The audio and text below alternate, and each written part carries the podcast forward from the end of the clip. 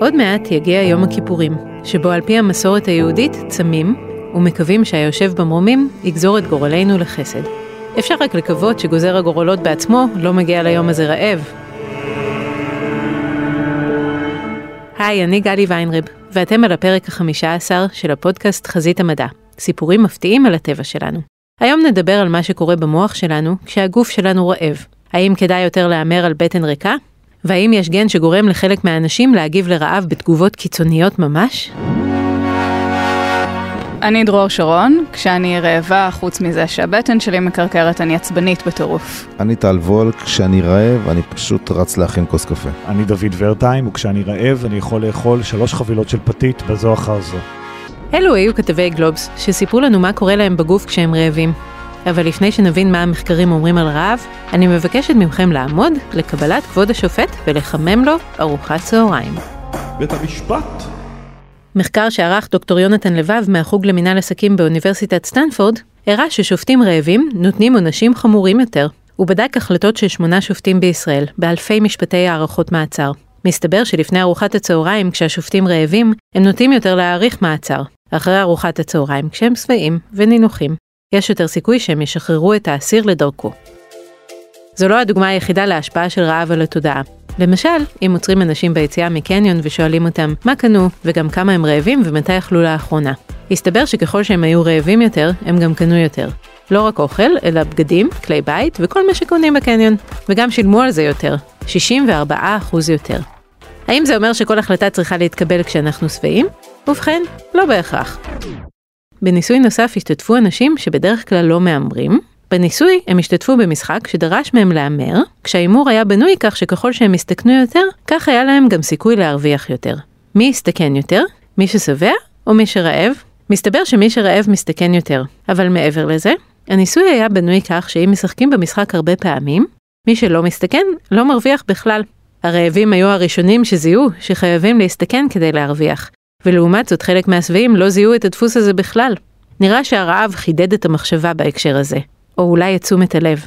אולי זאת הסיבה שבמודעות הדרושים מחפשים עובדים רעבים.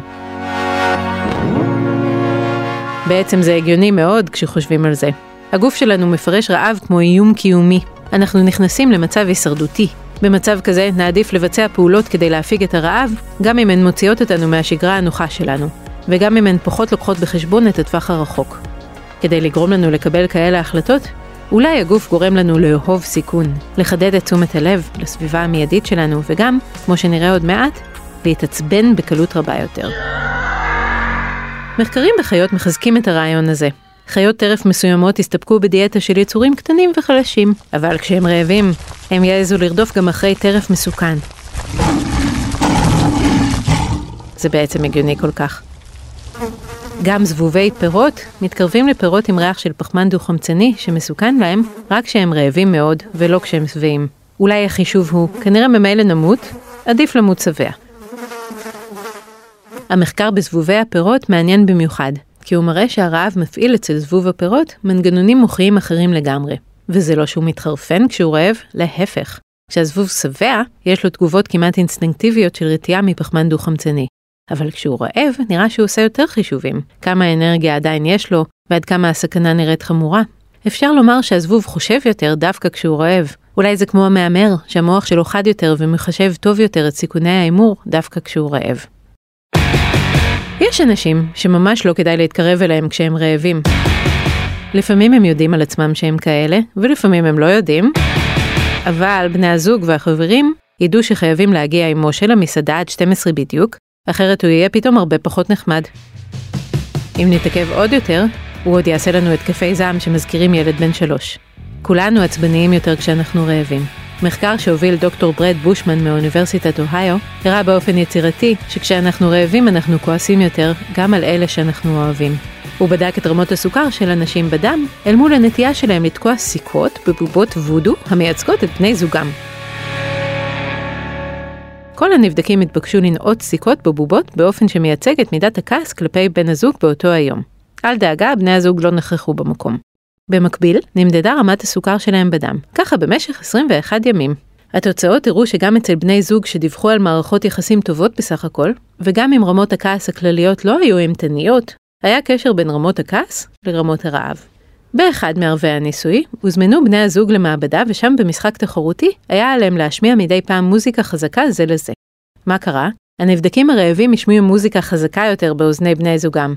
כלומר, האגרסיביות בזמן הרעב התבטאה לא רק באיזשהו כעס מופשט שהנבדקים הוציאו על בובה, אלא גם בהתנהגות נגד בני זוגם ממש. הממצאים האלה מסתדרים בעצם עם הנטייה לקחת סיכונים כשרעבים.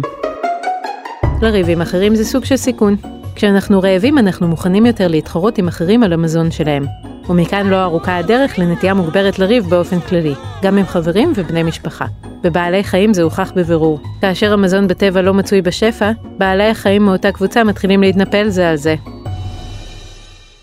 בושמן, עורך מחקר אבודו, אומר שכשגלוקוז לא זמין במידה מספקת למוח, גם קשה יותר להפעיל מנגנונים שקשורים בשליטה עצמית.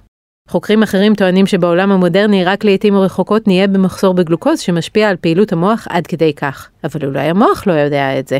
פרופסור דניאלה יעקובוביץ' מאוניברסיטת תל אביב אומרת שהמוח לא יכול לנצל שום אנרגיה אחרת בגוף חוץ מגלוקוז. לכן כשאין גלוקוז, המוח ממש במצוקה, הוא מכריז על מצב חירום הרבה לפני שהרמות באמת יורדות לרמה מסוכנת.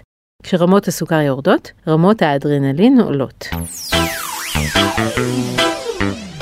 האדרנלין עולה, כל המערכות מאותתות על מצב חירום, והאדם נעשה עצבני ואגרסיבי יותר.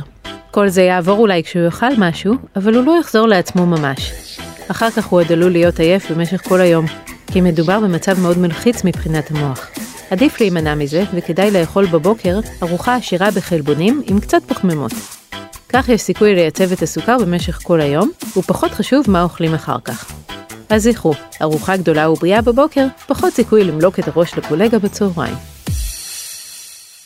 בסלנג האמריקאי מוכרת המילה hangry, כלומר שילוב של hungry עם angry. וברשת מסתובב מיתוס על קיומו של hangry gene, שמי שנולד איתו, יש סיכון גדול יותר שהוא יגיב לרעב בכעס.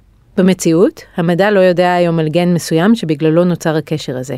מה שיודעים הוא שרעב גורם לאגרסיביות רבה יותר אצל מי שהאגרסיבי ממילא. אז אם אתם מנהלים כלא, עדיף לא להתקמצן על האוכל.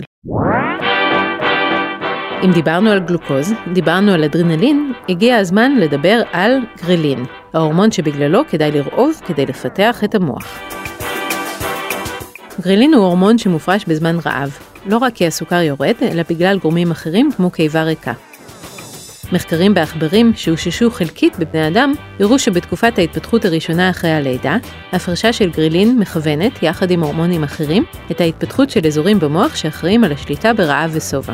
תינוקות שחווים מדי פעם רעב ומפרישים גרילין באופן בריא, מצליחים לפתח מערכת מוחית שיודעת לשלוט היטב ברעב ושובע. עכברים, ואולי גם תינוקות, שלעולם אינם רעבים, לא מצליחים לפתח את המערכת הזאת ועלולים להיות שמנמנים יותר במהלך חייהם. אבל באופן קצת מבלבל, גם רמות גבוהות מדי של גרילין פוגעות במנגנון הזה.